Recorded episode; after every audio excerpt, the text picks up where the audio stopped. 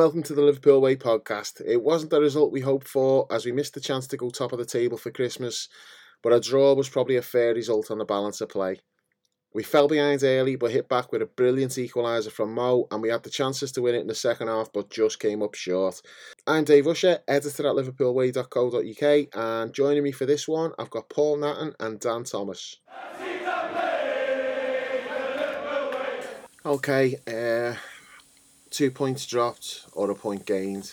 What are we thinking, Paul? Start with you. Into the game, I said I'd have taken a point at that stage, although I'm not sure if I was really thinking straight. You did say that before the game. I was I like, did, I did, appalled. yeah, yeah. I'm, I'm not sure I was thinking straight because I, I, you know, I'm well aware of how important Anfield is, but I think it was maybe a, a reflection of the fact that, you know, Wednesday night aside, we've been Yeah. really stuttering. I think in terms of our fluency over the last few games. Um, and while I didn't see Arsenal going into the game as a massive threat going forward, I thought they'd make it hard for us to score, and they maybe would be able to snatch one, which is actually what happened. I mean, I think all of us were saying. Uh, I think Dan, Dan. I think Dan said it first that we could. It, Uh, all three results were definitely on the cards, and I, I felt like there'd be an odd goal in it if if there was going to be a winner. So, but then when you see how it played out, you see like the absolute fucking rip off of the of the the non penalty for the handball by Odegaard.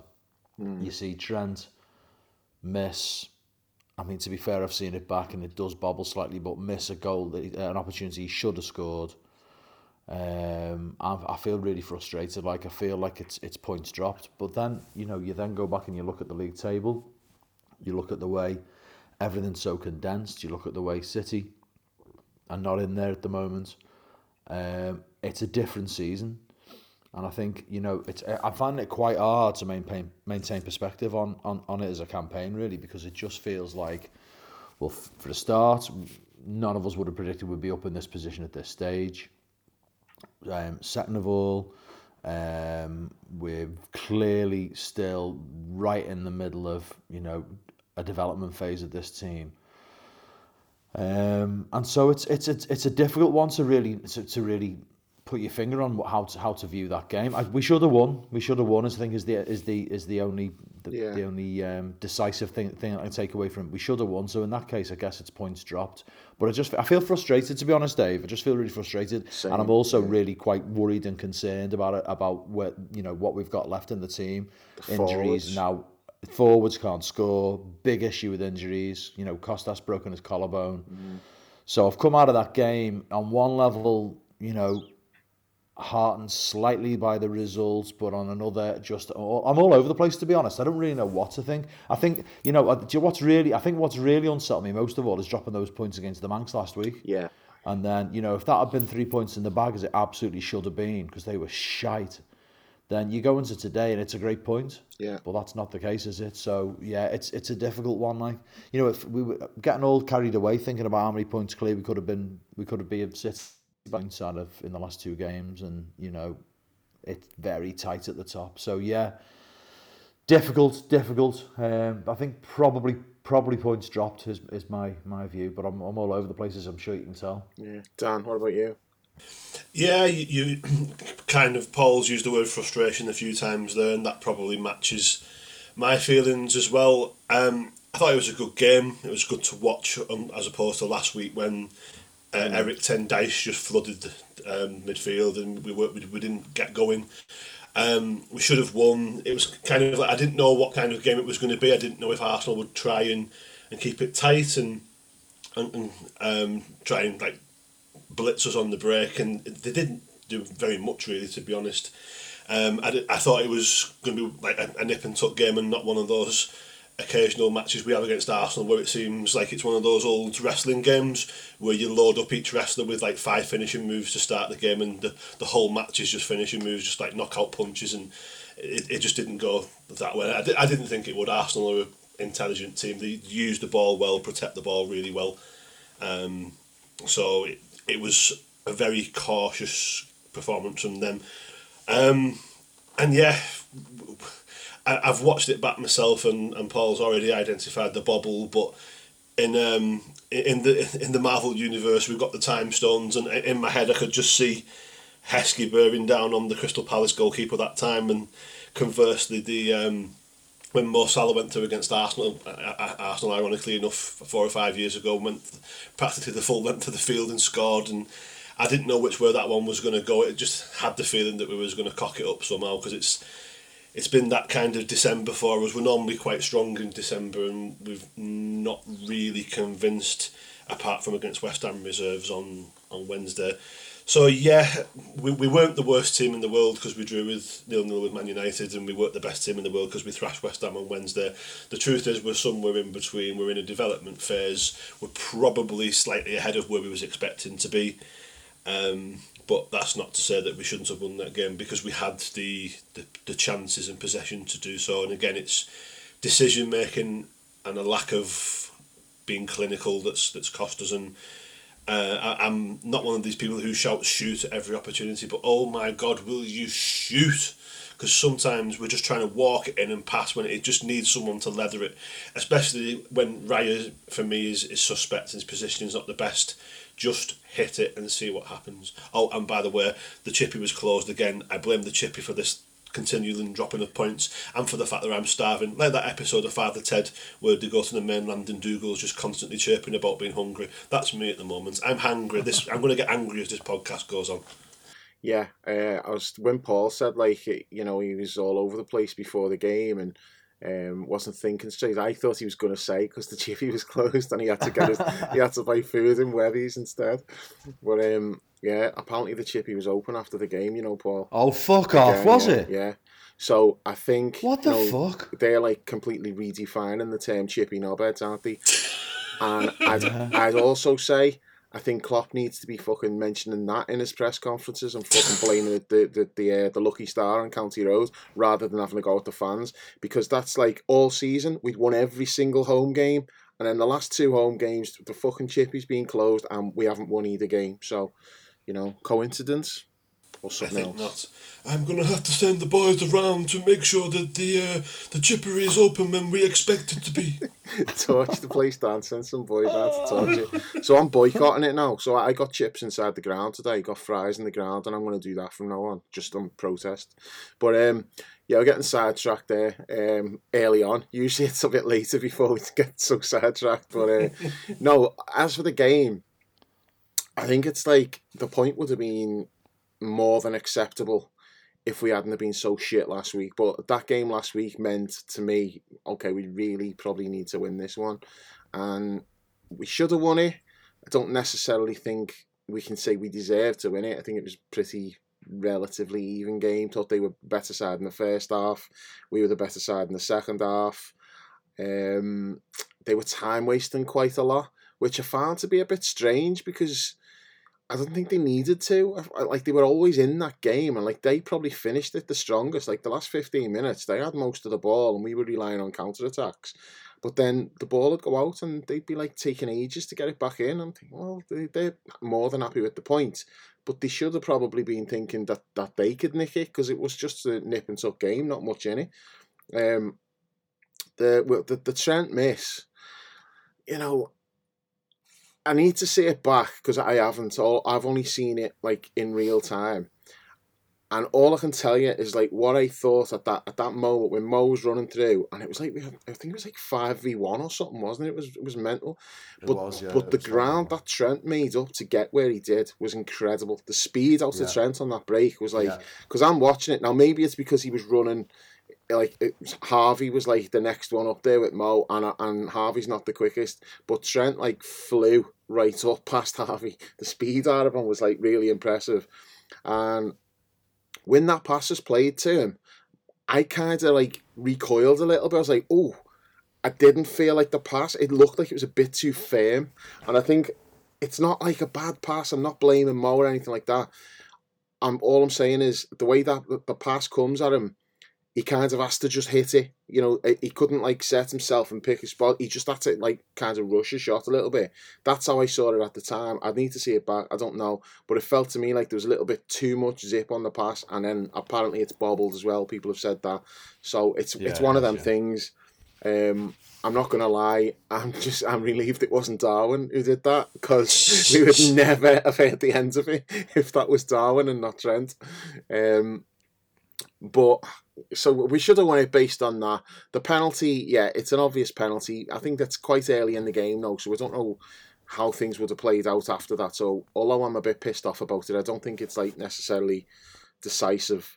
Um, what I felt was like after we did miss that chance, we know Trent hits the bar, and I felt like it knocked the stuffing out of us a bit because we just sort of didn't really do much after that, and and Arsenal like got themselves like I don't know whether I'd say in control or not, but they they had a spell where like they had the ball for about five ten minutes and we weren't really getting near them.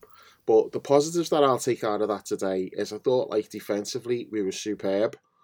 Uh, we, like we restricted them to very little, and they're a really good side with a lot of dangerous attacking players. And I felt like we we coped with that really well. I thought Konaté was fucking incredible, and I thought Joe Gomez yeah. was just fucking amazing.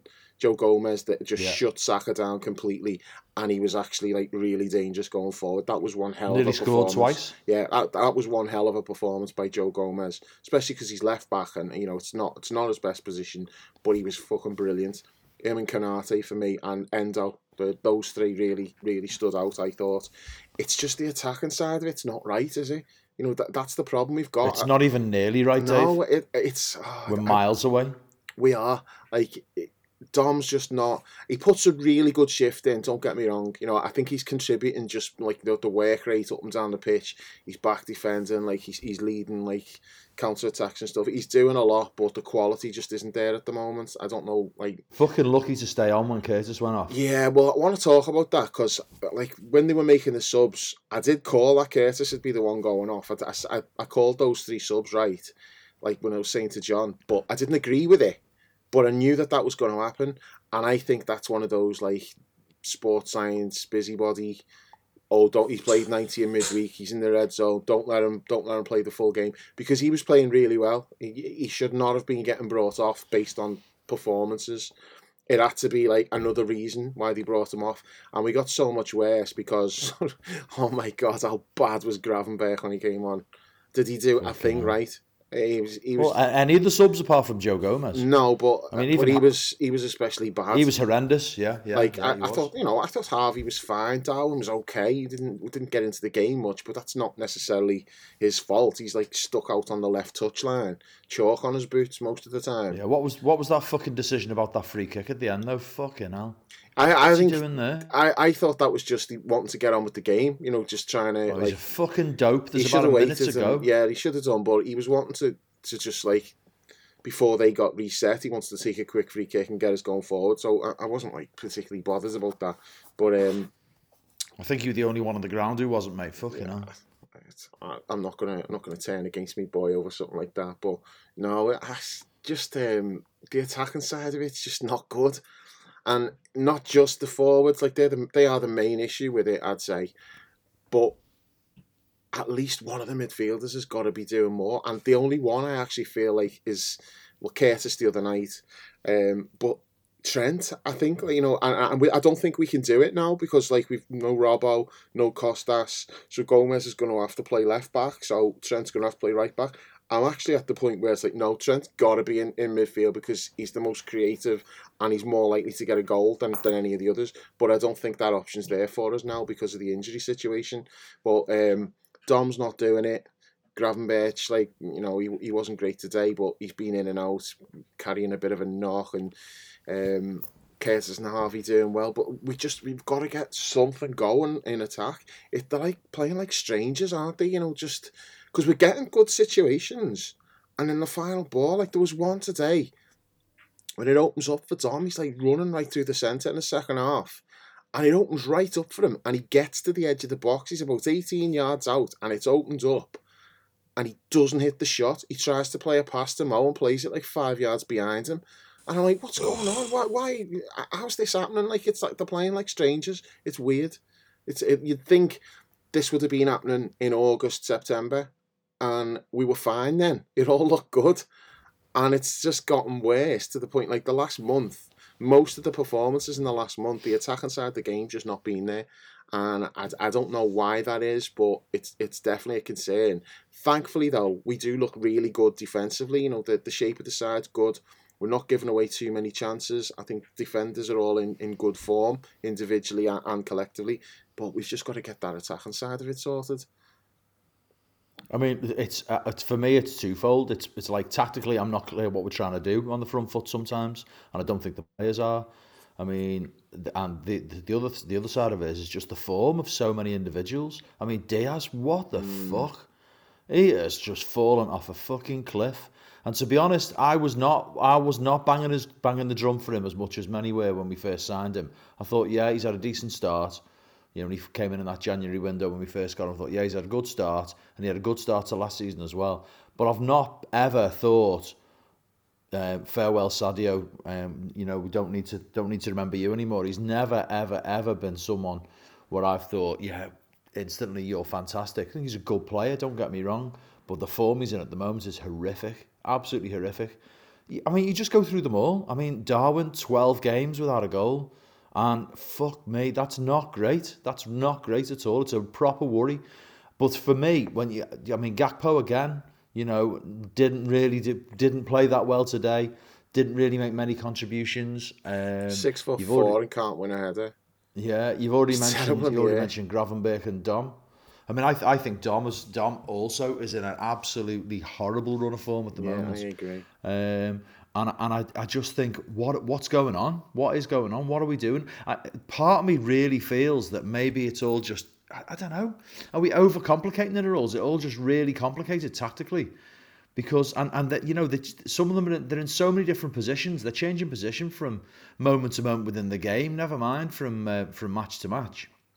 You know, I just don't know how players can when they're in a new team um, and playing under a new manager. How can they find that vein of form that a lot of players need if things are changing constantly.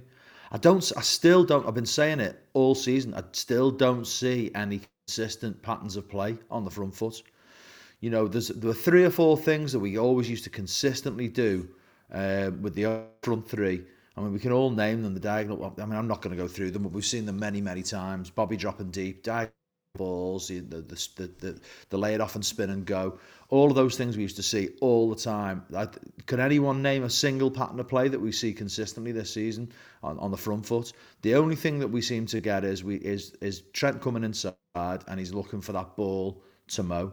And unfortunately, Mo has lost half a yard of pace. Uh, I don't know what our patterns of play are. I, th- I think things are just chopping and changing too much. And um, on one level, that's been good because it's meant that we've had the legs to get to this point. You know, players have come in, and when we were when we seem to be um, getting winning games by the odd goal, um, and and we were getting um, we were getting players putting in a performance when it was their moment. But when that that just seems to have dried up now, and there's nothing to underpin it. But I want to be able to put my finger on something and say it's that, and I don't really feel that I can. But then I come back to the point to start right at the start is that you know the whole season I just feel a little bit discombobulated by it all because we are actually when you look at the league table way beyond what I expected of us. Mm. It's just confusing. It's, it's really confusing. Honestly, my head's all over the place with it. I, I don't fully understand why we're at you know why we're in the situation that we're in right now. I mean, we're still what are we today? We're points points off top. You know, thirty nine points. Um, better better goal difference than the team above us. We've only lost one game all season. I mean, that's really, really, really good. And yet, this just feels like there's this big question mark hanging over everything. Yeah, there does. But it's draws that, like, the draws are so deceptive. You look at it and go, we've only lost once. That's really good.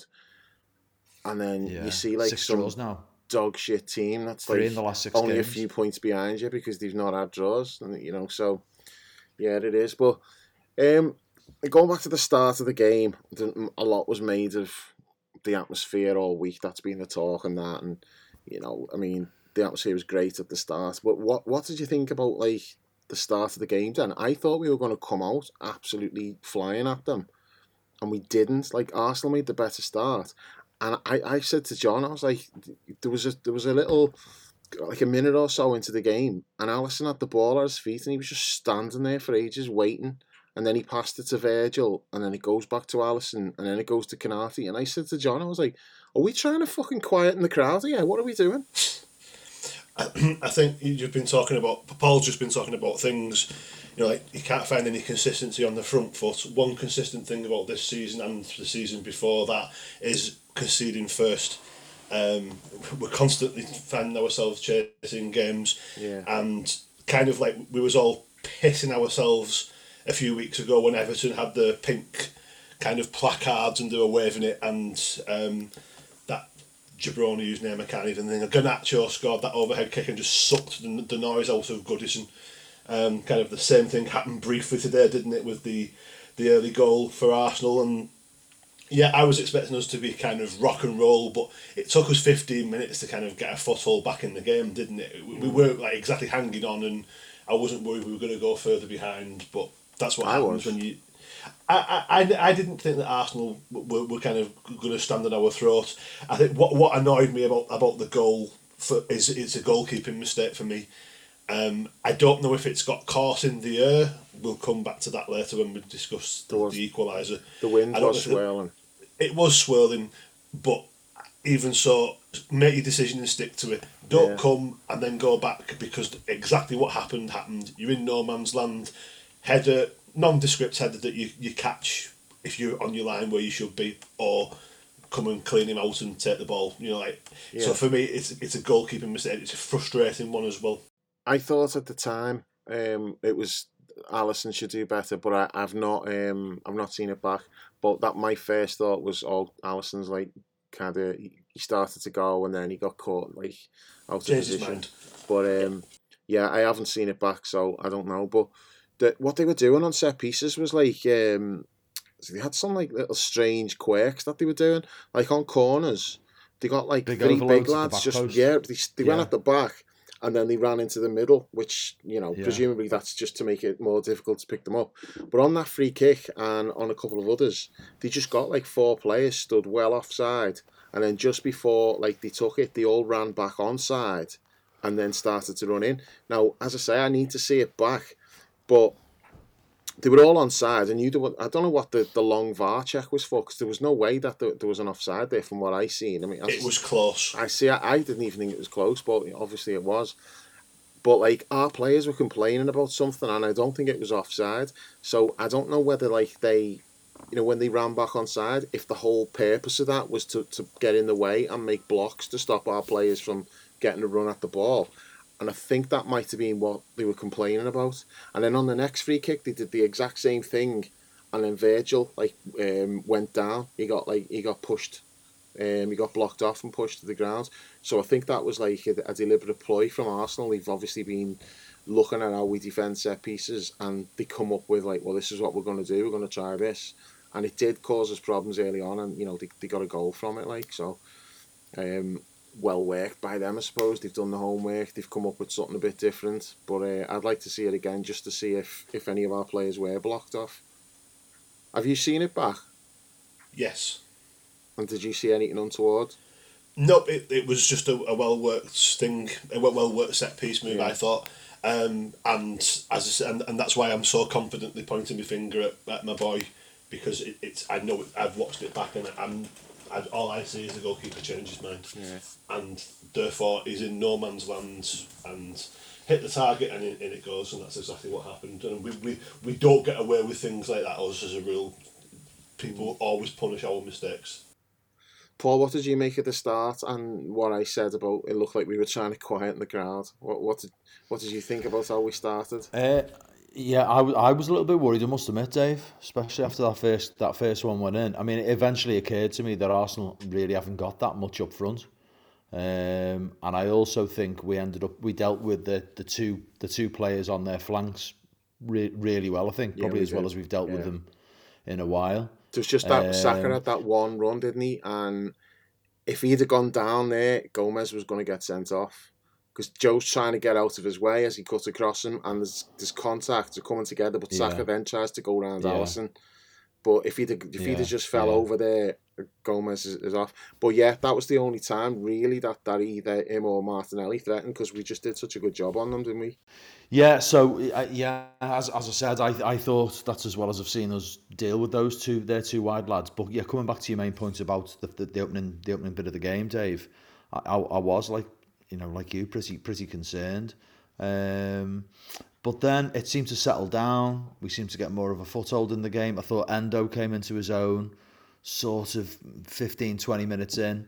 He started to stop, started to um, put himself about a little bit. He started to, he, he was always available for the ball when we were moving forward, but he was also putting his foot in um, when it's going the way. I thought Curtis was working hard at that point. Dom was Dom was covering the ground to get us back into to get us back into the game, but not doing an awful lot with the ball. Mm. Um, what was what was worrying me really is where the goal was going to come from, and then, you know, how how far was it into the? Uh, it was in the first half, wasn't it? How far how, how far from half time was it when we scored? About half an equaliser. hour. Yeah, it was quite a bit before half time. Yeah, yeah. So I think I think really, I mean, in, in some senses that that came out of nothing. Although Trent had tried a few of those balls to Mo, different types. Some of them where he was more central, some of them where he's more over to the right. And Mo was, they were definitely trying to get, they were trying, a number of times, they were trying to pull Arsenal over to the left hand side of the pitch to leave Zinchenko isolated with Mo, but to create a bigger gap between Mo, because Mo was staying quite quite wide right. Um, to, to leave Mo with maybe a good sort of eight to ten yards between him and Zinchenko, and then they wanted to switch it. They tried a few times. They did that. Virgil pushed up to the halfway line, and then he, he was he went to play it across um, to Konaté, then turned and played it back over to the left, out to Curtis or to um, Kostas, and just kept trying to pull Arsenal that way, looking for the quick switch into hit Mo. Um, but in the in, in any event, it was Trent who eventually hit it, and what a pass that was, by the Incredible way. Fucking pass. hell, he's he's unbelievable. But then I... I tell you what, Mo still had plenty to do. And yeah. I think I hadn't appreciated from the Kop how just how close to the touchline to the um, to the touchline Mo was when he when he eventually picked up the ball. Yeah. And then to cut in and left Zinchenko for dust and what a finish. Fucking hell. Do you know what I've watched that back on the replay as well? He doesn't even he doesn't even look at the goal. He's looking to see if there's anyone coming at the back post. And then he just whips his foot around and lashes it in. And he doesn't have a look beforehand. No, it's a it's a great goal, great finish, incredible pass by Trent, just brilliant, yeah, brilliant pass, sensational. Mm. Were you going to say something there, Dan? Uh, yeah, I was just going to say, can I be the edgy one who says that I actually thought Trent overhit that pass, and it stood up in the wind, and became an absolutely sensational ball. The wind um, was blowing the other way, though. I, I thought the ball could at that time there was a back pass to Raya and the ball barely got to his feet because the wind was blowing so badly. It was very strange passage of play that, um, but I, I actually thought that the, the ball hung up in the wind. Um, I remember that. Yeah, the back pass that didn't. It looked like it was rolling through a puddle. Yes, yeah, but it was around about that time. But well. he had a clearance though, and it blew back about twenty yards, like the other way. And there was also the one when there was a high ball and Konaté like struggled to deal with it, and it, it looked like it looked bad from Konaté, but it was the wind. So yeah, it must have just been swirling. It was it was going like both ways. But Trent's getting like really he's closed down as he's playing that pass. It's not like he can just casually have a look and take his time play a pass. He was getting like challenged at, the, at the, the moment he played the pass, which makes it even better. It's a brilliant ball, and that's like that might be the first time that Mo's actually beat a man and scored in about two years because he's just not doing that these days. You know, he's cutting inside and, and he normally just gets like his shot blocked because it's like so predictable what he's going to do. Uh, but that was that was superb. That was like the old Mo. Um, but yeah, the, the forwards just it's not good, and Mo's part of that. But the, the thing is, as bad as he's playing at times, like you know, and there was times today when he was wretched, but he will always do something, you know, and that's the thing that he's doing. What the others are, like, they're all deserving of criticism for how they're playing to some extent. But the thing is, like with Mo, he might not be playing well, but he's still going to do something. He's done that today. The other night when he came on as a sub, he was horrific in that game, but he still he gets a chance, he goes clean through, and he finishes it brilliantly. So he's still like he's still contributing. You know, either like he's making assists or he's scoring. Even when he's not playing well, he's still a factor and he still does things and you're looking at that today, and it's like, well, yeah, Mo didn't play well, but Mo scored. Mo put a chance on a plate for Trent as well. So Mo's still doing what we need, even if it's like not consistently. He's still producing it, but others aren't, and it's just it is it's it's a worry. But that first half, I thought like they started way better than us, and I wasn't expecting us to come out the way we did. I thought like after that, Klopp being going on about the atmosphere and all that, and how we need you, I thought we'd fly at them. I didn't. And the atmosphere expect was boss, by it the was, way. Yeah, so it that was. wasn't an excuse. Yeah, it was. It was, and that's I did not expect us to have like the the first few minutes where Alisson's standing on the ball for like ten seconds, just like because Arsenal are closing him down, and he's waiting for them to come in, and then Virgil's doing it. I'm like, what are we doing here? What like we need to be like using this atmosphere, which is exactly what we did after half time. You know, like the, the the first ten minutes of that second half was phenomenal. You know, like just the, the, the press, the amount of times like we were winning the ball off them. But the problem was the quality just wasn't there. We played the wrong pass. You know, after we won it in those good situations, we kept squandering them. But like the first half, Arsenal were the better side. Um, only because I just felt like they looked a bit slicker than us, a little bit more I organised. didn't, you, and didn't you think they're more powerful as well, Dave? Their Yeah. power and the pace really told in that first I- half, I, but thought. that's because I felt like they were just doing things a little bit quicker than us. You know that that's what I'm saying about like slick. You know they just looked like they looked confident in what they were doing, and we were a bit scrappy. You know we weren't terrible. You know it's not we weren't bad. I just feel like we didn't really have much in the final there, but um, yeah, they, they looked better than us in the first half, and I was I was happy to get in at one one. But then the second half, I feel like that was completely different. The way the second half started was how I thought the first half should have started. You know, with the high press, putting them under pressure, the crowd's like on top of them, and, and Arsenal looked rattled in that 10 minutes. They never looked rattled at any point in the first half. They were like really composed, knew what they were doing, did not get like phased by anything we were doing. But the second half, we had them on the ropes. That and that game was there for the taking, and we just we couldn't take it. To, to, totally agree about the second half. I mean, I think that I think yeah, and I think we, uh, we were the better team in the second half, no no doubt. Um, I just think uh, I can't get away from this frustration about what's happening up front, though. Yeah. When he made the changes, it was the right time to make them. I felt, but it was it was the wrong time to go for it. I don't know why Curtis went off. As I said earlier, I thought he was. I thought he was instrumental in lots of the good stuff that we were doing. Dom, incredible that he stayed on. I think that did Diaz actually did Diaz's injury did that change what he was going to do? I I, think he was going to make two changes. Yeah, Harvey and then wasn't. he then he wasn't brought, got go Harvey stripped off as well, didn't he? Yeah. So I don't think That's right. Diaz was going off initially. I don't think that was the plan because the the two Which subs were ready and Harvey was still he was sat there. Yeah, same, same. I, like when I said about I called the subs, when like the three of them were coming on, that was the three that I picked. But when it was only two, I would have been certain that Diaz was one of the two.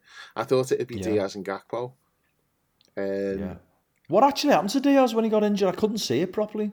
I, I think it was a tackle, clash of wasn't knees. Yeah, I think it was kneecap on kneecap. yeah. So it's just like just a collision injury. It's just a packed injury. It's Yeah, not he, like- I think Klopp said he's fine, didn't he? He said More or less, yeah. yeah. Yeah, but uh, he, he needed to go off anyway. But yeah, I felt like I said at half time, you know, this is just set up for, for Harvey and Darwin to come on. Same. 60 minutes or so, Same. 65 minutes and then and win it for us. But I just didn't it didn't happen. I wasn't really banking on Darwin coming on and being stuck out on the left wing. I thought he'd have been through the middle, but You can subscribe to the Liverpool Way podcast on all the major platforms, whether it's Apple, Google, Spotify, Amazon, or Podbean. Just search for the Liverpool Way, leave us a review, and hit subscribe to automatically receive all new episodes. You can also head to liverpoolway.co.uk and grab a TLW season ticket for just £3 a month. There's tons of exclusive content, including match reports from every Liverpool game, weekly Premier League roundups, the TLW diary, and access to the members only forum. Lastly, you can follow us on social media at The Liverpool Way on Twitter and at The Liverpool Way TLW on Instagram and Facebook. And, you know as well, I, I thought it was crying out for that as well, second half, because Arsenal the times were pushing right up to the halfway line. And I just thought this is right for Darwin through the middle off the shoulder. I mean, that again is something I just don't, we don't look for that enough. We signed this guy who's perfect for playing that role, and we just don't look for that that ball or even even that that that movement from him. Um, I, I just I want to see us just vary it a little bit more sometimes, just be a bit more direct. Um, and it's you know as soon as you see him go to the left, you just think, well, that, that isn't happening, is it? You know, Mo going through the middle with that loss of pace that he seems to have had. You know, he hasn't he, he hasn't completely lost all his pace, but he hasn't got that real intense burst that he used to have, where he can get in front and he can stay in front. Yeah. He's getting closed down by defenders now, isn't he? When he's on the front foot like Yeah. that, and when he gets in behind like that, and I just think. Um, yeah, I, I, th- I thought that was something I wanted to see from Darwin. I don't know. I just I Darwin going out on the left, he didn't really offer a lot, did he? But I don't think he really had the opportunity to. No, he wasn't really given the ball. He had a couple of decent runs where like he's got down the line, then he's cut back inside and he, he's laid it off to, to people and that. But I just didn't think he, he got much of a chance to get into the game because of where he was playing. Really, it was, and we lost control of the game as well. The last fifteen minutes, Arsenal had most of the ball, and we were just trying to like counter attack on that. So that that didn't help. That the game just sort of drifted away from us a bit. But um, I don't know. They're a good side, aren't they? You know, there's not much to choose between us and them, and you can't really get too worked up by the fact we didn't beat them because they're a good side. They came here. They, I wouldn't say like they were gung ho or anything, but they didn't come to just sit back and defend. You know, they played the football. They wanted to win the game. We wanted to win the game. And two good teams playing out a draw. I've got much less of a problem with that than I have about not being able to beat United last week. And then you look at that Yeah. today.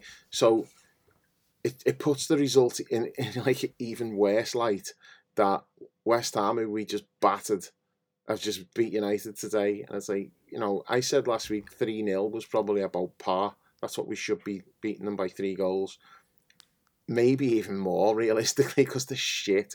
But the problem is we're just not good going forward. Now, you know, the amount of like shots we had last week, it makes it look like we played well, like 30 odd shots and that. I was like, they just weren't.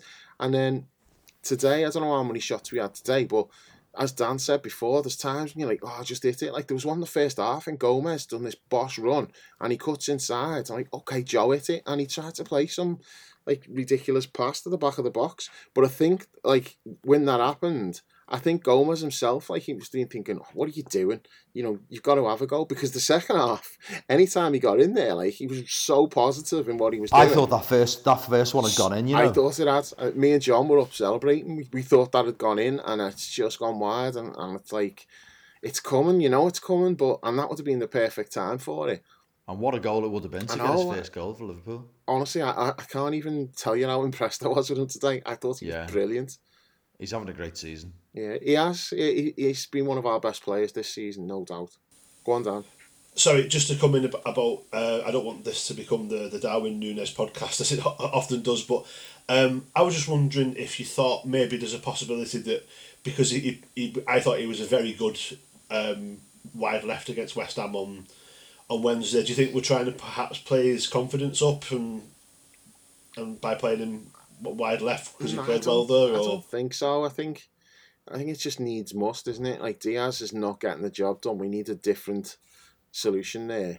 Um, you could play Gakpo there, but you know maybe they've just decided let's go with Gakpo through the middle again, which is his best position apparently. I don't know. I I'm leaning towards Gakpo on the left at the moment. I think I'd rather see that with with Darwin through the middle. So for the next game, that's what I'd be doing. We need Jota back though, don't we? Really, just for that. Yeah, that what are we fifth gonna do? What are we doing on the right when uh, when Mo's off to the uh, to Afcon? Probably I be Jota. I don't know how we're going to line up then.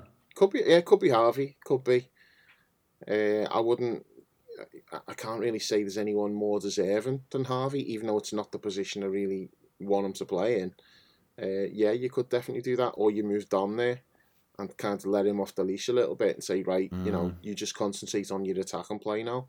Yeah, Because he's doing Joe, I a wonder if that defensive side of the answer. work. You know, Dom's defensive play great. You know, the shift he's putting in, he's like closing people down, he's making tackles, he's doing all of that stuff really well.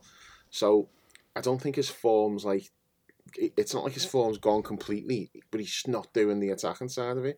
But maybe like if you you push him in the front three, which is just where he played for Leipzig, wasn't it? Right hand Yeah, side of the front three. Maybe you just stick him there while Mo's away and just say, "Go Yeah. on, just go make something Yeah. happen for us." Because I, I think I'd prefer to do that and have Harvey in midfield, or if No, it's possible, the fullback situation, then put Trent in Dom's position in, in the midfield. Do it that way, maybe. I don't know. We're getting short on numbers Yeah, though. that aren't makes we? Do you know what all this is telling me though? You know, like these discussions that we're having about all that. There's just a lot of question marks, isn't there, about a lot of things at the moment. Loads. Not much is settled. That's why I'm quite down and frustrated at the moment, even though, like, logically, all every factor that you look at should be telling us we should be elated, and yet I just I'm bewildered by it, really, Dave. I want to understand why we're at where, where we are where we are because the eye test and the, uh, uh, does not really match what the league table says. Yeah, especially like the, the last month, it's been bad, hasn't it? The performances. Really bad. I say yeah. bad today. Wasn't bad at all. It wasn't. It wasn't what we wanted it to be, but it wasn't bad. You know, there was a lot of good things. Yeah, re- um, yeah, you're right. It is relative, Prior relatively to speaking, today, bad. Yeah, Like I'm not. Yeah. I'm not really including today in that. To be fair, I, I'm Yeah. talking about prior to today. It's not. And it's just good. after Wednesday, you know, when there was quite a lot more fluidity, wasn't there? You know, we played with that intensity, and you thought, oh, right, okay, we turned a corner. And then not today. But yeah, as you say, It today West it's not though, fair maybe it? to They- they Yeah, it's not fair and- to make that judgment against against Arsenal who were top of the league. Today's fine. It's just it's because of the context of what's going before. that's it. We're, That's we're looking at it like in a more negative lens than we, than we should be. Because today is was absolutely fine. Uh, it wasn't perfect, but it was fine. It's not like you say, "Oh, that's not acceptable," or you know, we just weren't good today. It, it was fine. It wasn't wasn't great. Well, it, in some areas it was. As I say, defensively, I thought we were really good. I thought we did well in midfield in terms of like containing them and like battling and everything else. I thought all that side of it was good. Just needs needs a bit more quality and um, attacking situations. Just a bit wasteful, but overall, yeah. The, I mean, I got. I think Chris asked me the other night about if we were to have got if we were to get beat today, would that would I see that as like putting us out of like title race or we're not good enough and, and we're out? And I said no. And the reason for that is like we've got no idea how we're going to play in the second half of the season. Like as as much as it's not looking great in attack now, in in like two, three, four weeks that could completely change and we could be flying again in attack. true. we just don't know, do we? That like there's I definitely think we will get better than what we are now. And if that's the case, we are where we are, despite not really firing on all cylinders, and we're still. Do you know what I wonder? there. I do wonder. Somebody did somebody say this on Twitter?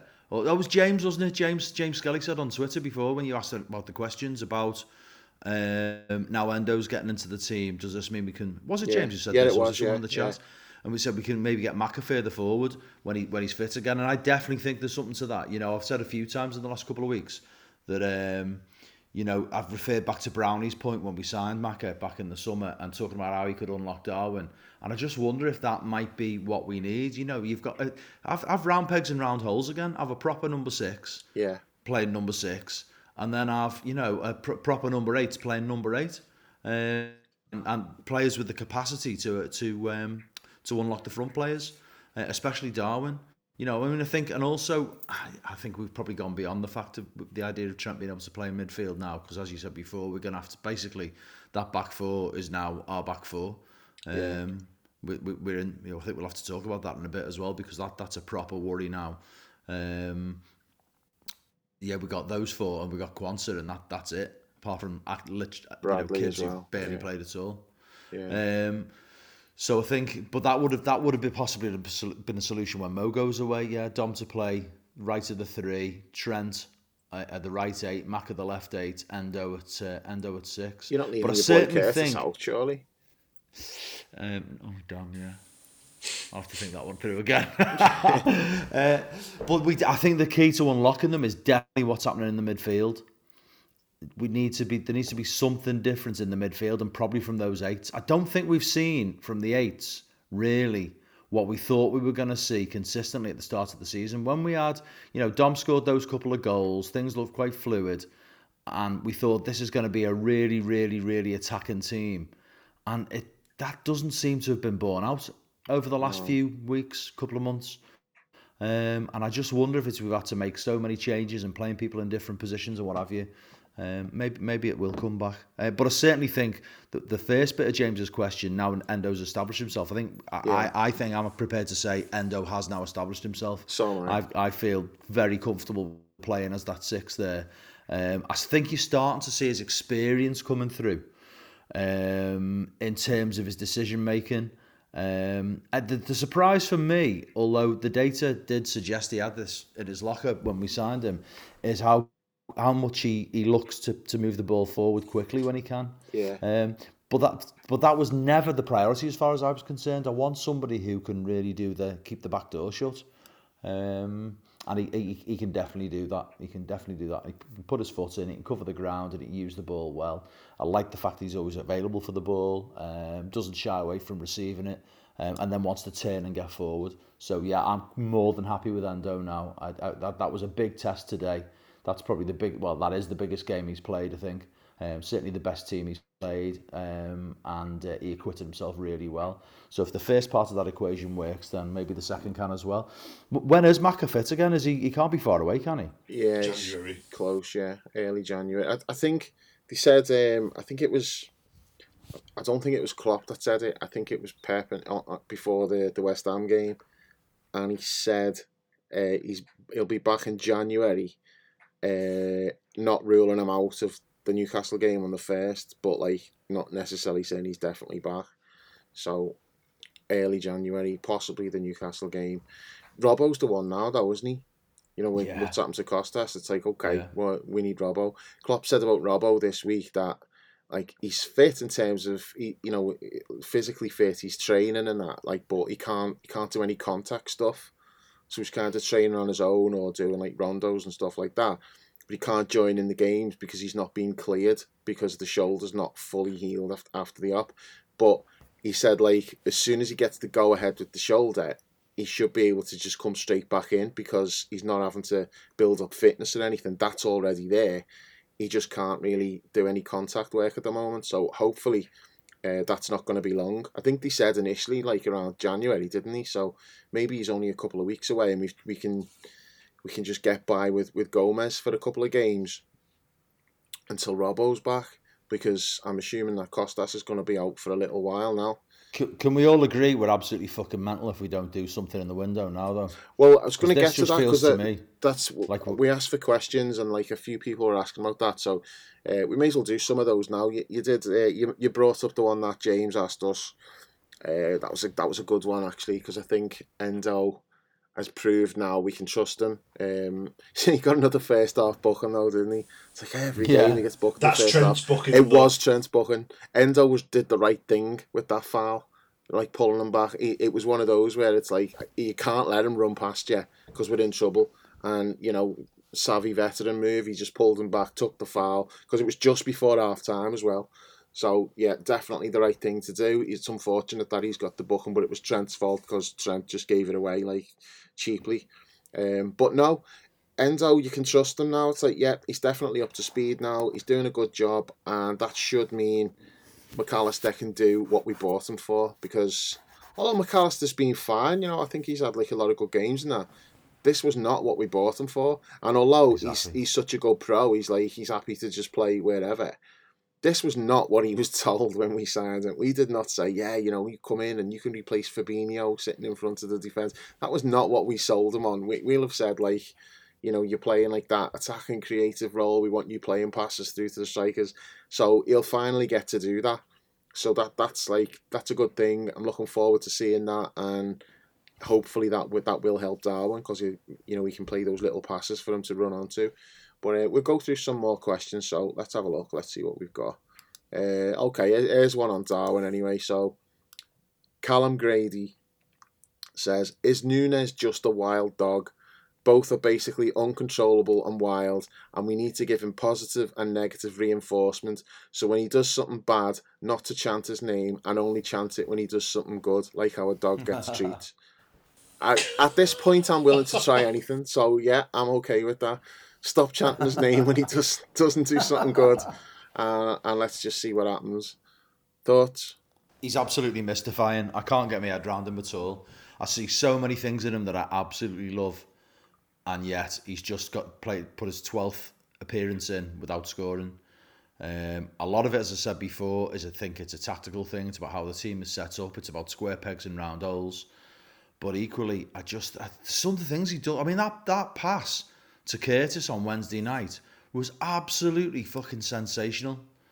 Um, and then you'll see him just do absolutely brainless shit and just uh, do crazy things, make the wrong decision, poorly execute a pass or a shot. I, I, I just honestly, I, he, I find him so, so, so frustrating right now. Um, and I'm conscious that I'm trying. I want to start heaping me frustrations about the rest of attack onto onto Darwin's shoulders. But we have got a problem with him. There's no doubt about that at all. And I, I, I suppose bringing us back to the previous question, I'm I'm really now all me all me eggs in the uh, Makakan unlocking basket because I, I think we need to do something different to what we've done so far to get him scoring because it feels like we've tried every combination apart from Mac Allister in behind him um, you know, playing those little balls through and, and nothing's working. It's, it's not all his individual form, I'm convinced of that. Um, I, I think some of it's tactical, uh, but some of it is him. Uh, but I mean, to be fair to the lad, he changes position every every other week. He's he, sometimes he starts, sometimes he's on the bench. He's got different players trying to set him up. He doesn't know whether he's coming or going. So a little bit of consistency. You know, Mo, if Mo's away in, in uh, Afcon, he'll probably start most games if you can have Macca starting behind him, I, I'd like to see that. You know, a run of maybe three or four games of that and see what that gets us. Mm. Um, because you know, we spent a lot of money on him, and you know he's got everything that you'd want a player like that to have. I don't, you know, he's got all the attributes, all of them, and yet it's just not coming together, and it needs to.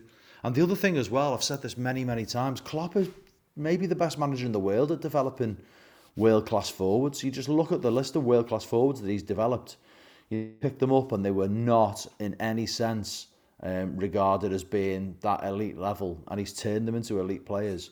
And it just feels to me like this far in, um, all things being equal, we would have seen more from him on up. Um, so you know what I, I hope the um, you know a run of games with with with Macca there, maybe playing through the middle because I think he is through the middle. That might be just what he needs. Mm. Um, Dan, one for you. So, Kaz Burney on Twitter said, Will we be looking back at Trent's miss as the defining moment of the season? Um, really, when when you look back at defining moments of the season, I, I think we're going to struggle to get beyond what happened to us at Tottenham, which yeah. was a fucking outrage. Uh, I think we've had a bad one today. I don't. I don't recall as mentioned. We've had a bad one today with the handball not being given. We've not analysed it. Certainly, that was another outrageous decision that we didn't get today as well. Um, I, I would hope not. I, I would hope that we would look back on Trent's goal against Fulham, for example, as being a, a defining moment. But if we miss out on the league by a couple of points, people will point to, to this result today and that miss today. Especially um, if it's Arsenal who, who finished top. Exactly, especially if, it, if it's Arsenal. Um, if we if we're within two or three points, and we will rightly um, argue that we were robbed of, of points at Tottenham, which we were. We were absolutely screwed.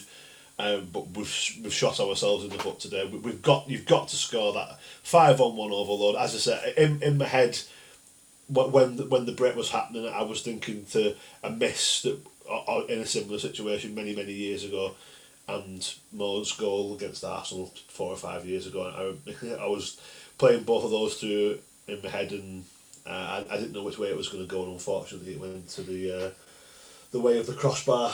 Um, but yeah, there, there's no excuse for, not not taking that. Um, obviously, I, I've, I've already made an excuse for Trent because I mentioned that the the, the, um, the ball did take a bobble. I, have watched the highlights; it did, but no, go go in the net when when there's there's three or four over. You you you've just got to just put it in, even if you just roll it in. You don't have to absolutely smack the leather off the ball. Uh, let's see what else have we got. Okay, King Kenny eighty six. This for you, Paul, because you've been banging on about like wanting the left sided centre back and a number six for for months. So we all kind of know that there's a few questions about what do we need. But uh, King Kenny eighty six says.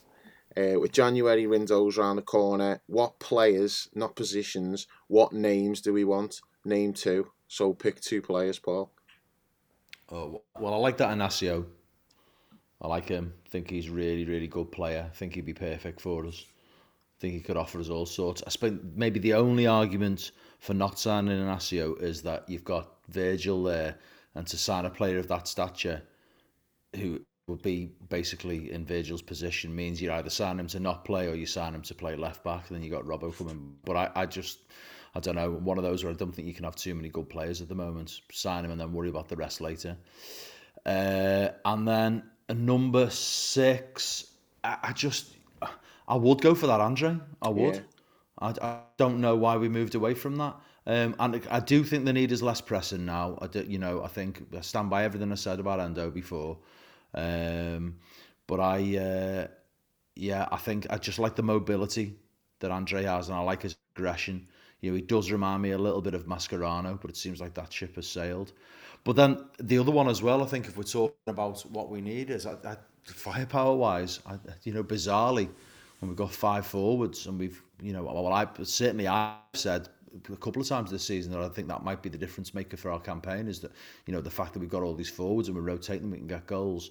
I feel like we are light on the right hand side, and I, I don't think it's like well, it's not going to happen. But I wonder if a very old bid for Jarrod Bowen might be um, might might be a might be a move that would help us. Um, it's it's not going to happen clearly, but I, I think he's increasing. I've, I've, I've, I've, I've taken me a while to get on the Jarrod Bowen bandwagon. Um, but I've watched him a couple of times recently, obviously on Wednesday night in a game where they didn't have much of the ball and he took a goal out of nothing on his wrong foot.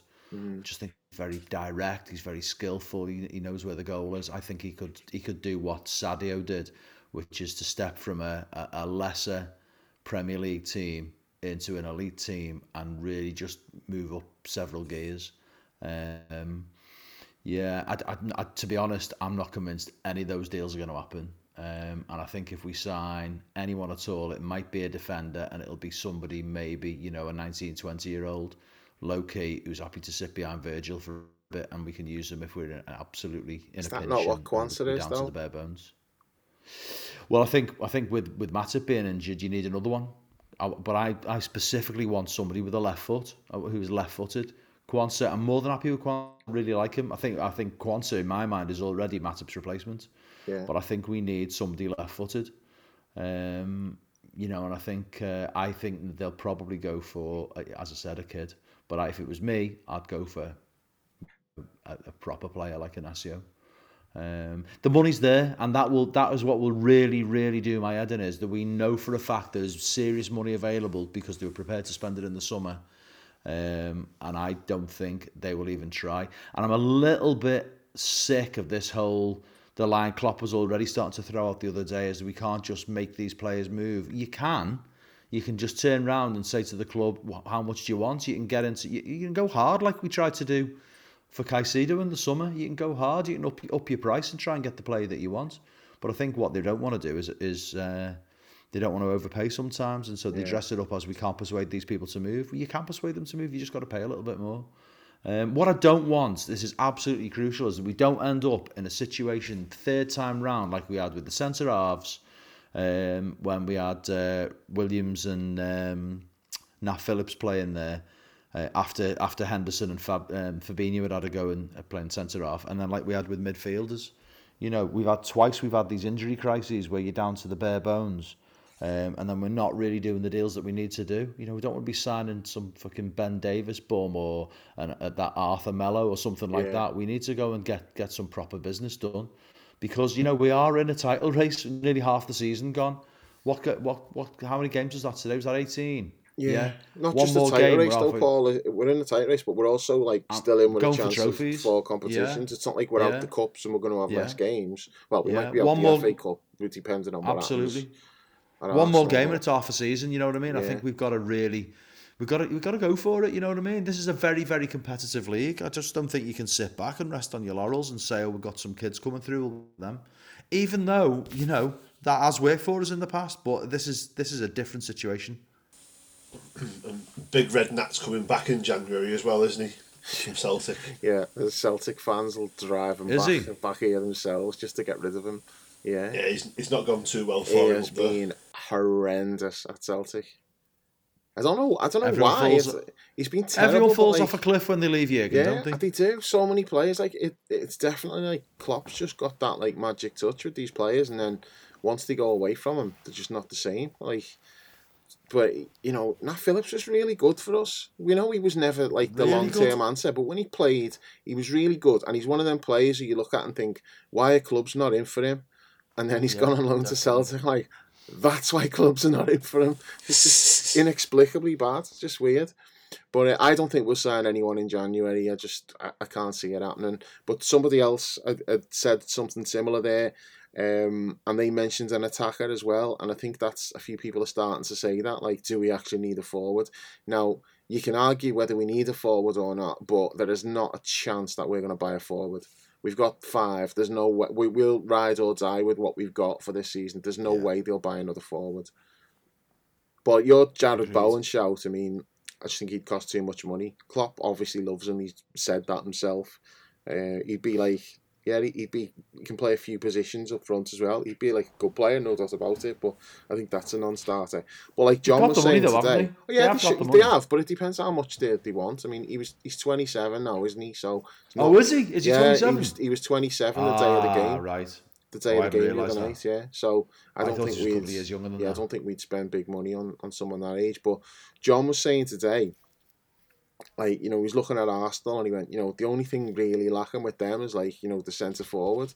And he said, you know, if they spend big on to get like Ivan Toney or something in, in January, that could be the push that they need. And that's a good point. But like, and I think they probably will do something. I think Arsenal will, will I don't know what, what their FFP situation is. They couldn't sign the goalkeeper in the summer. They, they had to do that loan deal, didn't they? So uh, with an agreement to buy him next summer because they would they'd gone over the like FF well they would have gone over FFP if they'd signed him. So I don't know if they've got the money for January, but if they go and sign someone like Ivan Toney, that gives them that boost and you know we could get like left behind a little bit if we don't do something. But I just don't think we will. It's not really our style. No, I agree. We're not going to. Um, another question, Don Kafaki on, on Twitter said, uh, was Ryan Gravenberch in the chippy with you before the game? the answer to that's Well, no, because the fucking chippy was closed. He probably got locked in the fucking chippy. But he, he he looked like he'd be he'd be the Toby Carvery with Fabinho, didn't he? Wish, I wish he Uh, fucking had been locked in the chippy, to be honest, the way he played. Yeah, not good, not good. Was everyone eating the Wetherspoons burgers with you, Paul? You and Jules before I got the. Yeah, I was gutted about that. I really wanted me chips and gravy, and we ended up getting the fucking Wethy's burger. Shit. Just going off, through these absolute rip off. questions, and half of them are brownie going on about how great Endo is. Uh, so we've got another brownie here, Mark Brown. Why is the link-up play between Salah and Sobers like like they've never played together before? That's a good point. Yeah, I mean, we were basically making that point about the whole of the attack before, weren't we? I mean, I, Yeah. I it comes back to that point I was making. I, I'm not sure. I, I think that uh, tactically we just seem to be chopping and changing what we're asking of individual players all the time. There's so much change all the time with the attacking play. I think the defensive side of things is looking pretty good, and I don't just mean the back four. I mean, without the ball, as a team, everyone seems to understand their role really well and is carrying it out. It's it's when we flip it the other way, it just all becomes a little bit of insipid. And at one point, I was thinking earlier in the campaign, there was lots of fluidity.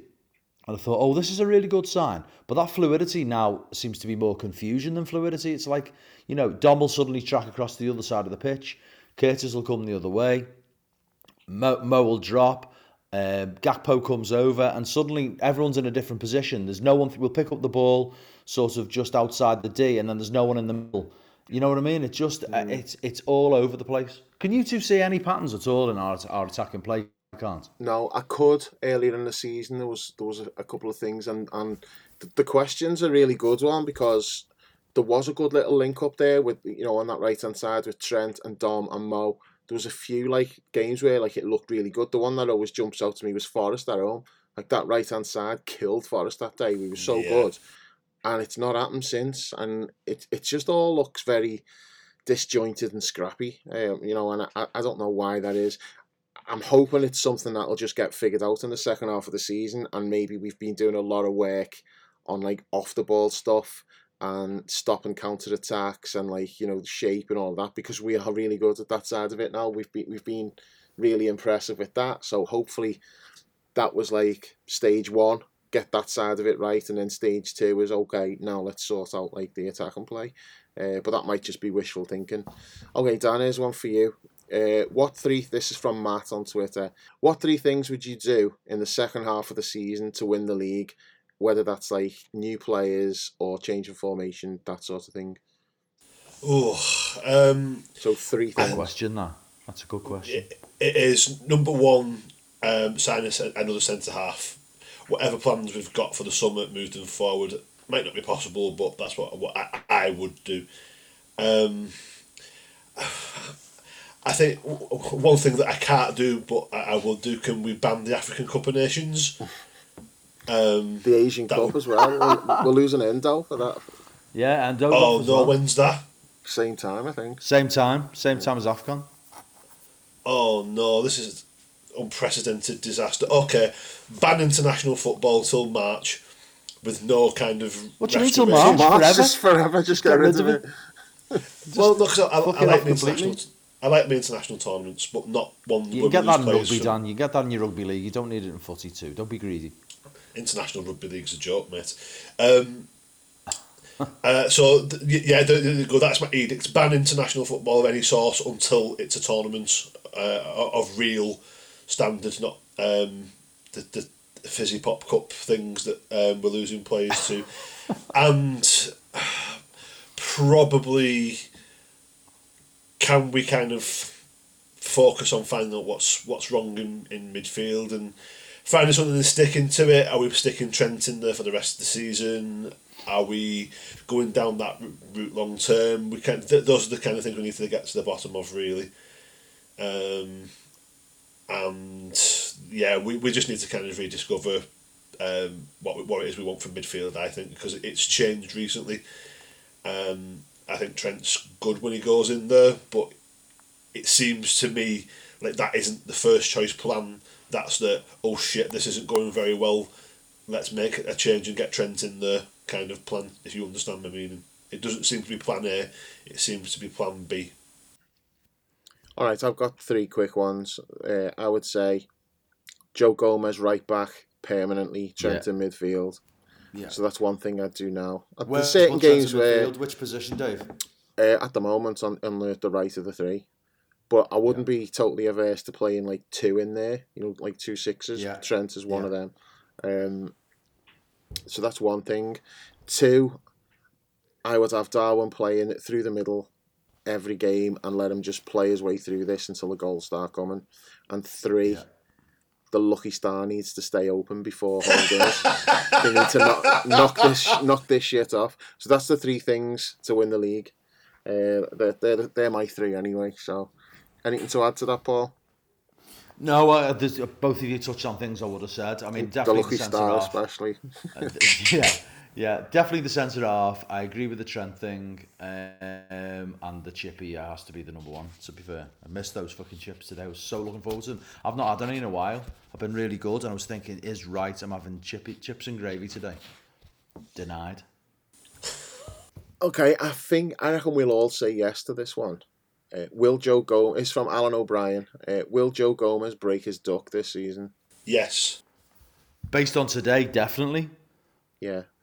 And when it comes, it's not going to be like the third goal in a 5 0 win at like No, it's gonna. Forest it's gonna, something. and it's not gonna gonna, be. a big one. It's going to be a and decisive. it's not going to be scruffy either. It's gonna be some scruffy finish. It's going to be a good one. Yeah, a League Cup The win- final the winner, winner- maybe something like that. The, the winner at Anfield against Tottenham. Okay, bit specific, That'd be Dan, nice. but yeah, that's fine. Well, nice. we, we all want to get our hands on Spurs, don't we? After what happened. Yeah, yeah, yeah, no doubt. still got beef there. Um, is Die Hard a Christmas movie? That's from Chris Yes. L20. Yes, of course it is. Yes, Yeah. from me. Pisses me off when people say it's not, you know. It's fucking ridiculous to say it's, it's, not. it's bizarre. There's Christmas in loads of scenes in it. Mm-hmm. I know, definite Christmas movie. Uh, There's a fucking Christmas party got? in the in the thing. It's like saying Gremlins isn't a Christmas movie. Of course, Gremlins is a Christmas movie. Okay, I suppose I need to take this one. Uh, Paul Precious says, "Has Chris Kavanagh now moved away from my boy territory? Because I did call him my boy, didn't I? After he had like a, Yeah, a few games. I actually didn't think he was bad today, if I'm being honest. I thought there's a couple of things he's got wrong. Overall, I thought he let the game flow. He wasn't blowing up for little fouls all the time. He got a little bit card happy, which kind of put him under a bit pressure then because once you start doing that, every foul, everyone's like wanting a foul for it, wanting, wanting a yellow card. He should have sent Saka off. The only reason I wasn't that pissed off about it was because it was really late in the game, but I thought he should have sent him off. Um, what- Penalty for me. the penalty, yeah, but Today. to me, again, that's mostly VAR. They've got to, they've got to get involved there. He might not Linesman. yeah, well, I, I- I don't know. I'd have to see it again. I don't know where he was when that happened. He might have been blindsided. He might not have seen that it was on, but I don't know. But VAR doesn't have that excuse. They've seen it. They've got to say to him, "You need to take a look at that." So that's on VAR rather than the ref on the pitch. I tell you what I Um, would say about him, Dave. I think I think did you just make this point? He definitely like what he likes the game to flow, and I like that about him. Yeah, he wasn't blowing Yeah, up he all the time. I, I, He I tries thought he tries to avoid lots of stop starting. not perfect, but you know, you're never going to get perfection. And overall, I thought not too bad. wasn't his best game, but I'm still taking him over most of the other dickheads who, who you can get. uh, so no, yeah, I is maybe he's not my boy, but he's still probably. If I had to pick a referee to be in charge of our next game, I'm still taking him. Who are you taking over him? Who's, who's who would you say is better than him? Michael Oliver. when he's not been on a Michael business Oliver's, trip to the UAE. Michael Oliver Oliver. is fucking shit. He's been like smelling his own farts for a while now, and he's not a good referee anymore. Plus, he's got the whole like Man City thing hanging over him, taking payments from from to go and do like foreign gigs, and then he's given City like inexplicable decisions. So no, Michael Oliver is not a better referee than Chris Kavanagh. No, not having it. Do you know what? Tell you what was funny though today. Like, there's a fan behind me. It was like he was on he was on Kavanagh's back all day. He was like shouting abuse at him, and at one point he shouted, "You fucking baldy bastard!" And then he went, "Oh, he's not bald, but like most of them are." he went. He went, most of them, most of them mank referees are bald, so I'm just lumping him in with them, the baldy bastards. Careful, Dave. This is beginning to sound like an advert for Manscaped. Oh no, no, let's not go. Not stop giving them free advertising, Dan. uh, I'm just trying to think. Don't think there's any more questions. Just going through. There's a lot of stuff about Endo. Um, Brownie said is Endo the best player in the world. Uh, We need to get your Al on the pod to answer that one, Dave. Simon, uh, remember Simon Green off the forum? Simon How LFC could we Green. forget Yeah, Simon? Simon says, "Is Endo becoming one one of our most important players?" I would actually say yes to, to that. I Not- think it's early to say that. not but not because uh, he's brilliant or anything like that, but it's an important position in the team, and he's the He's the only, only one who's a natural player we've got for that. Yeah. So I, I do think he's really important. We like we needed him to be good, Hey, and do you know we've he's, forgotten? he's playing When- well. when's Bajcetic fit? They're not even really mentioning him at the moment, so I- He's I gone don't know. totally under the radar, yeah, hasn't he? Yeah. Same same day as Thiago f- makes his triumphant return like the Undertaker at WrestleMania. Oh. Yeah, someone said ages ago we probably won't see Thiago again, and I'm leaning towards that now. Yeah, I think it's that. starting I, to. I think that. Yeah, it's was starting to look who that way. that. Yeah, but Bajcetic is like all Klopp said about him was basically like that, and he also said uh, Kaide Gordon comes into this category as well. He said like sometimes you get these kids who are like they're so good, it's like okay they're good enough to play, and you play them, but the bodies are just not up to it, you know, because they, Yeah. they're still growing. He said and like and it catches up with them, and that's that's his problem. Was like he got an injury because of that, and then he's come back and he's got another injury because his body's just not ready for for like the demands of it yet. So yeah, we've missed him because he looked so good last season, but there Mhm. just doesn't seem to be like any word of him being close or anything. Like he just never really. When when Klopp's talking now about like when when he gets asked about injury updates and that, he doesn't even really mention him, him and Thiago anymore. I think he only talks about players who are like close to coming back, and so he mustn't be. Uh, Thiago's definitely locked in the lucky star. God, Bajcetic should be somebody who'd be great to have available, isn't he? definitely, yeah, yeah. Particularly Especially with Endo off to the Asian Cup. yeah, even if it's just the cup games, it means you don't have to play somebody else. You know, it means you can, you can bring Yeah. him in and you're giving people a rest. But uh, so one more question, uh, which we kind of touched on this, but uh, Nick Hayes says, "Is the front three a bigger issue for January than midfield or defence?" No, the defence is the biggest issue. We're down to the bare bones. You can't. There's there's no way we could ignore the defence in my view. I think we probably will, because that's what we do. But uh, no, I, it's it's not. I it is a concern, but you know, just on sheer numbers alone now. So we've got we're down to Joe Gomez at left back, Virgil, um, Konaté, who, as we know, is not uh, not reliable in terms of fitness, and Trent, and then behind that we've got Quansah, and that's it, and then children, actual children. Uh, uh, so I just uh, no, the defence is definitely the number one issue, but that's not to say that the attack isn't a worry. It is, but no, What- the def- What I would say to that is, I would say the attack is a bigger issue than the defence, but not for the January window because nothing. We're not going to do anything with forwards. We're just not. But if you ask me now, what's what's our biggest problem? It's the forwards. The forwards is it like yeah, a- attack and play in there, and not not specifically just the forwards. Our play in the final third is our biggest problem right now, and I don't think we're going to address that in January. We, we'll address that on the training ground and trying to get players back into form. And you know, and that's the right way to do it when Yeah, you yeah, spent the sort of money we have, and we brought in so many new players. You've- but you've the, got the bodies issue in strikers. defence is worrying. none of them are going anywhere, so they're not going to do anything. So you've just got to work with what you've got and get them firing again. Find a way to to do that. So that's what they, they're doing. But I do think it's a bigger issue than like the midfield or defence, but not not for the transfer market. Yeah, just on that point there about developments in on on the training ground. Why do we think it is so kind of? I don't know. It's it's it, we are uh, the, we've not had any of these players really explode in the way you sometimes get with players under Klopp. Is it because we brought them in all all together? Do you think? Do you think that's kind of diluted what he's able to do with them all? So as a team, we've been able to get over the line in games, but what we've not seen is these really sort of peaking individual performances because they're not they're coming into a setup where everyone's new.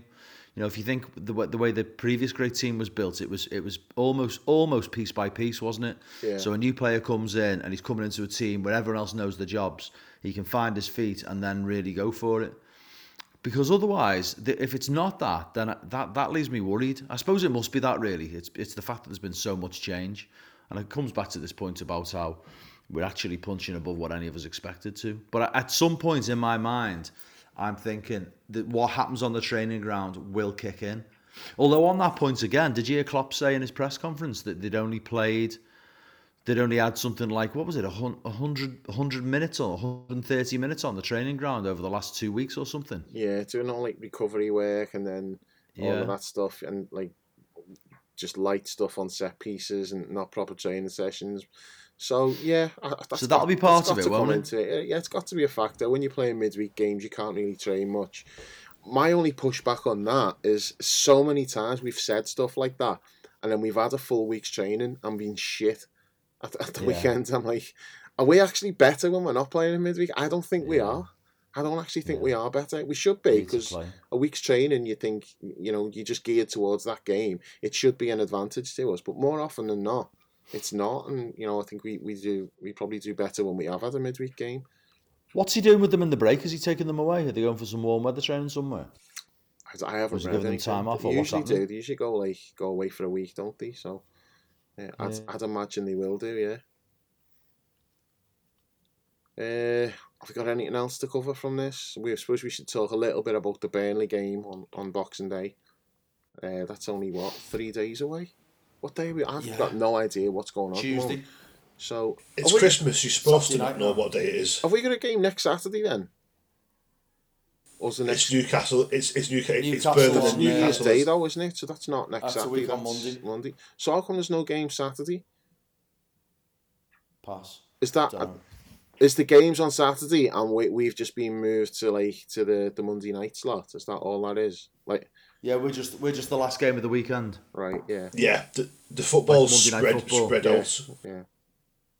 Okay, so, well there you go. Then we're gonna have like we'll see how we play against Newcastle because we're gonna have like a full week to prepare for that, won't we? No game in Yeah, between. good point. Yeah. So Burnley away, they won away at Fulham today. Uh, as- as bad as like they've been, looks like we're just getting them just as they're coming into a little bit of form. um, did they win like? No, I know they got beat by Everton last week. Did they win the week before, or they got a draw or something? Draw, I think, wasn't Yeah, it? The, the form has markedly improved recently. yeah. Yeah, but fucking hell, boys, if we're not beating them, regardless, but there's something seriously wrong, isn't there? I think we'll beat them easily, purely because although we've been shit against like the worst teams, there's a big difference between the way Burnley play and the way Luton and Sheffield United are likely to play. I don't I think think wide open, we'll score. Burn, yeah, Points. Burnley like play like Kompany's like not not prepared to compromise on how he plays. It's all it's like they're, they're doing the same things that got them promoted, except the players are not really good enough for them to be doing that in the Premier League, and that's why it's been a struggle. But they're still going to just keep doing that. So there's no excuse for not winning that game like comfortably because it it's it's like a perfect game for us really. The way they play, their style of play, what they're likely to do, we should take them apart. But I'm not prepared to say we will do because I just I don't trust our attacking play at the moment. It's it, you could see it being one of them games where we have like so many, not necessarily chances but opportunities to, to create something, and it you know it's one of them frustrating days where like it's the final pass isn't there and, and we're not clinical. So I could see it being a struggle based on that, but really, it should be like a, a convincing win. Should. What are your thoughts, Dan? Um, I, I don't know. This one's been on my radar because I'm, I've got horrible feelings of Jurgen's comments from the stand opening being taken completely out of context Yeah. and it being rubbed in our faces. Um, maybe I'm just been a bit too doom and gloom there because we're not in the best of four. We should win. We should have enough about us to win. The turnaround time for the game is not the greatest, but you know it's we've had shorter turnaround times at Christmas. Um, so really, we'll we need to go there and win if we've got hopes of doing absolutely anything. We need to get back on on, on track as soon as we can because obviously you know we've had a, a couple of disappointing results in the Premier League recently, so it's time to kind of get ourselves back where we where we want to be, which is you know, keeping pace with Arsenal. Um, Villa, who are in the title race as well, um, they're away to United on I think it's Sunday, so that'll be a th- easy three points for them. Uh, I just never never trust Aston Villa. Um, Yeah, they remembered. They remembered who they are, didn't they? Like they had the chance to go top of the league. And were like, Hang on a minute, we're Aston Villa and like shit the bed against Sheffield Yeah. United. Let's throw one in against Sheffield United. Yeah. Villa's Um, not no- the real deal. You'll never convince me they are. it, it, it will be a hard game, but as as you've both kind of alluded to, the um, City uh, City um, uh, uh, City Kompany has learned to play football a certain way. He wants to play that way with Burnley, and he, he will set up that way. And even if they get a, a smacking, which I don't think they will, and I don't think we're playing well enough to. I'm, I'm not bothered about a pass score or scoring four or whatever. I'll take 1 0 I'll take a, an 87th minute Ragnar Klavan winner if needs be.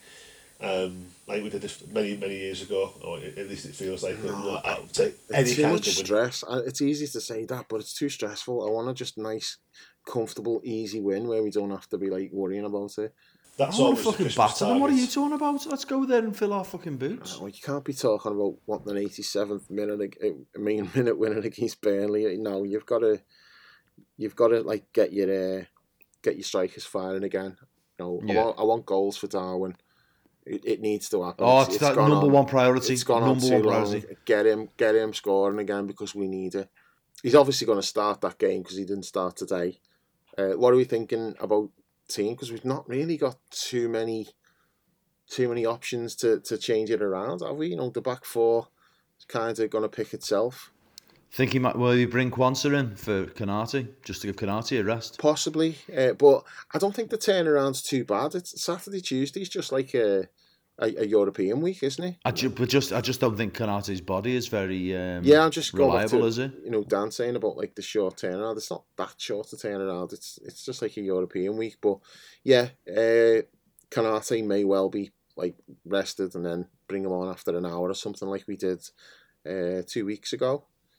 That game when Quansah started in the league, didn't he? And then I can't remember Yeah. it was. My memory's so bad. The game before United, it was, wasn't it? Is that Fulham?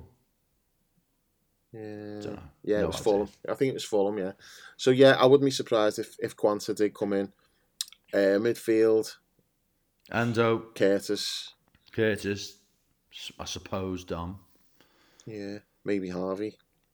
Yeah, no, actually Harvey. Yeah, I would. Harvey deserves it, and Dom doesn't. Yeah, Yeah. definitely. Yeah, I'd do that as well. And then front three, Mo, Darwin. I play Gakpo, on the left. Yeah, same. It's more likely that they'll play Darwin on the left, but it's not what I'd do. But yeah, we'll see. Um, I, I think like we need to address because I spoke about it the other night, uh, but I know you were really pissed off about it, Paul, and you've not really had your chance to have your say. So, um, Klopp's comments after the game the other night. Still seeing me ass with him a bit, to be honest, mate. I'm not having it. Like he's done me head in, really done me head in. I, I could, I wasn't that that happy when he when he first had the pop about about you know the fans walking out years ago at the start of his um, Yeah, when he when he when not long after he'd come in. Uh, but he was actually right. He was right, and it was delivered in a different tone then.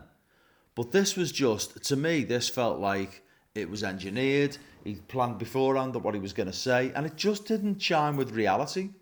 You know, the the atmosphere against United was sound at the start. It fizzled out because the team was shit and the the, atmos- the atmosphere on Wednesday was was also good. And yeah, obviously it was bouncing today, and it annoyed me even more when he came out after the game today and said, "Now that was more like look look what we can achieve when we work together." And I thought, yeah, well we fucking turned up last week and you didn't, yeah, so don't be fucking telling us about what we can achieve together. We know. Don't tell us to don't tell us how to support the team. We've been doing it before you ever you even thought of coming to Liverpool. Um, you know, and also I think it's important to state that you know the, the atmosphere at Anfield it is is the best in world football. We know that, but it has always been what it is. Is that we get up for big games and we get up for big moments. exactly. That's that's never been any different. So if you're in a title race, if you're coming down the tail end of the season, you're in the final stretch of a season, every game it's absolutely bouncing. If you're going for the European Cup, you know, you're in the quarterfinals, everyone's there to see the coaching. But if fucking, I don't know, Luton rock up at 12.30 on a Saturday, what a surprise that no one's asked. Because they said they should shouldn't be need us. That's the Exactly. whole point. Is like you shouldn't need us for that. You should be able to just take care of this on your own. But, we'll be but there my when biggest you need issue, it. my biggest problem with it all was his fucking tone. Like, Yeah, You know, the whole thing about give do me a favour, give your ticket to someone else. How fucking dare he say that? yeah, Who's, who's he to be? Who, you know, I I think about somebody like Jules, who's been Jules is uh, Jules is, he hasn't got a season ticket, even though he's barely missed a home game in what 15, 20 years is it now? yeah, yeah. And he can't get a season ticket. He puts in miles and miles and miles every single week. You know, builds us, and he's no different to many other fans as well, by the way. But you know, just because Jules and I know what he goes through, using him as an example. And Klopp's saying like, if you don't support him the way I want you to, give your ticket away. Fuck off, yeah. You, fucking cheeky bastard. you can't give your ticket away. That's the other thing. You know, you can't do it. Not that you should have to anyway, just because he says so. But it's, I- it's not even. Do you know? really I've got no. I've got no problem at all with him saying we really need the team for Saturday. Uh, We, we sorry, we really need the fans for for, for Saturday against Arsenal. I know. But there's a way of there's a way of saying it. Even if he'd have And, said, and also, he could have said, like, you know, the atmosphere was good against United. We need it to be even better next week. You know, really need Yeah. us to show up. and we'll do our best as well to match it and to give you something to sing and shout because about. we we would anyway. The fans were Yeah. always going to like show up today, and, and it's a massive game. We all know that. We don't need telling that, and that's the thing that's annoying. And like last week, the atmosphere was fine against United. It was it was good. It wasn't the best. It wasn't like uh, incredible. The reason for that is because they're shit. You know, Exactly. today is different. We're up against it. it. It's like, well, you shouldn't need us to be like in in fucking Barcelona three 0 down mode. You shouldn't need that to beat that Man United team. You should just need like a decent atmosphere. And if they if we'd have scored, you know, if the if the goal goes in, then the place is going to be bouncing even more. But the, the team did not give anything back. The fans were like doing the bit, and eventually they just got worn down by the performance. And then he gets pissed off because of like well initially I thought it was some knobhead shouting something in the main stand that pissed him off. It wasn't that. He said we had a chance and then he turned around and looked at the crowd and instead of everyone being like up cheering like for the next one, people sat down a bit deflated. I'm like, well, we had 34 shots against Man United and we didn't score. The West Ham game, we started that game and I think we had like another 10 shots before we got one. So people just got a little bit like, oh, fucking hell, we've missed another chance. it's not a crime. Do you know what I mean? It's not the worst thing in the world. If you've got people shouting shit, I totally understand why you'd get pissed off and frustrated. Equally though, you can't judge like the whole stadium by like just the ones that you can hear because they sit behind the bench. You know that's the thing. You should be like, what are the Kop doing? That's the only important thing because everybody else feeds off that anyway. So as long as the Kop's doing like what what you need them to do, there's no problem because the rest of the ground like follows the lead from that. And the atmosphere's been fine. It didn't need him. And like people defending him saying it was a rallying cry for today. Well, it wasn't. It wasn't a rallying cry. It was a tantrum.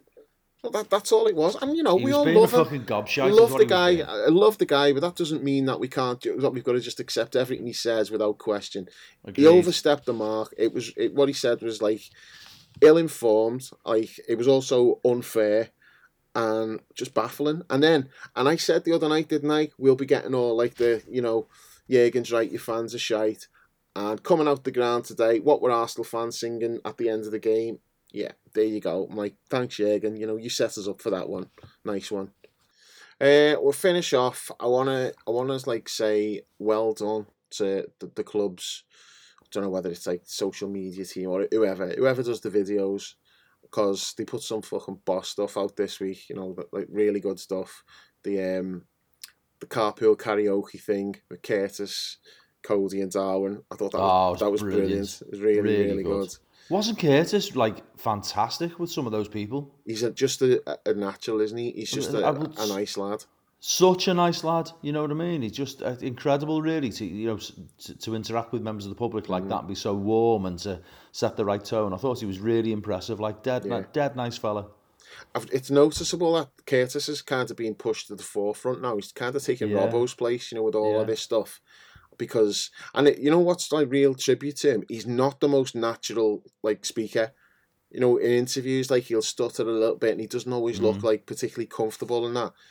But he's great on on these videos that they do, and it's because he's just like just such a a, a naturally good lad, isn't he? And what's also noticeable is how the other players, like especially the ones in his age group, they all seem to love him. Like you know, Gakpo, Darwin, uh, Dom. You see, like on all like the, the the training videos and that, he just seems like really popular with it with everybody in the squad, and you can see that in these videos. You know how he comes across. I just think he's uh, he's just been brilliant, and I like that carpet. If you if you haven't seen it. It's, it's well worth watching, even if it's just for like Darwin putting in the turkey teeth and like and talking scouse. It's Yeah. amazing. How are we? This is brilliant, isn't it? Uh, Great stuff. Um, there's, a, there's some other stuff they've put out recently as well. That's been really good.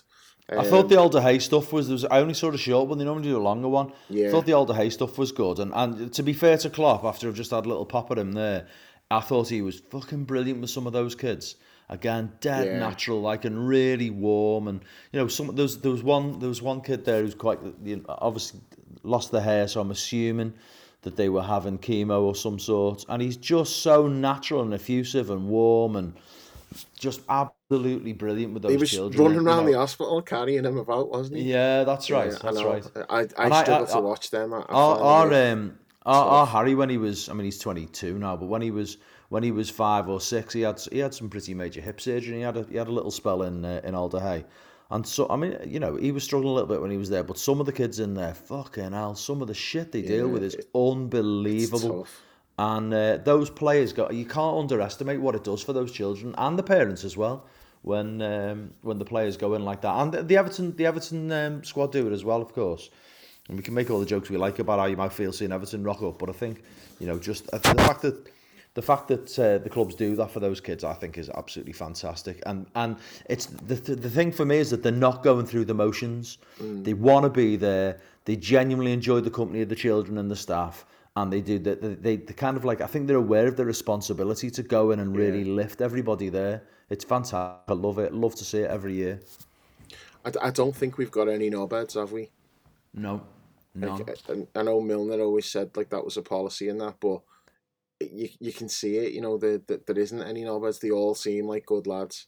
I know, like we only get to see what they're putting out, and if something's like negative, they're not going to air it and that. But you can just kind of tell. You know, they, they just seem like good lads. But yeah, anyone who hasn't watched the uh, the carpool karaoke one, it's definitely worth a watch. Like really funny, good stuff.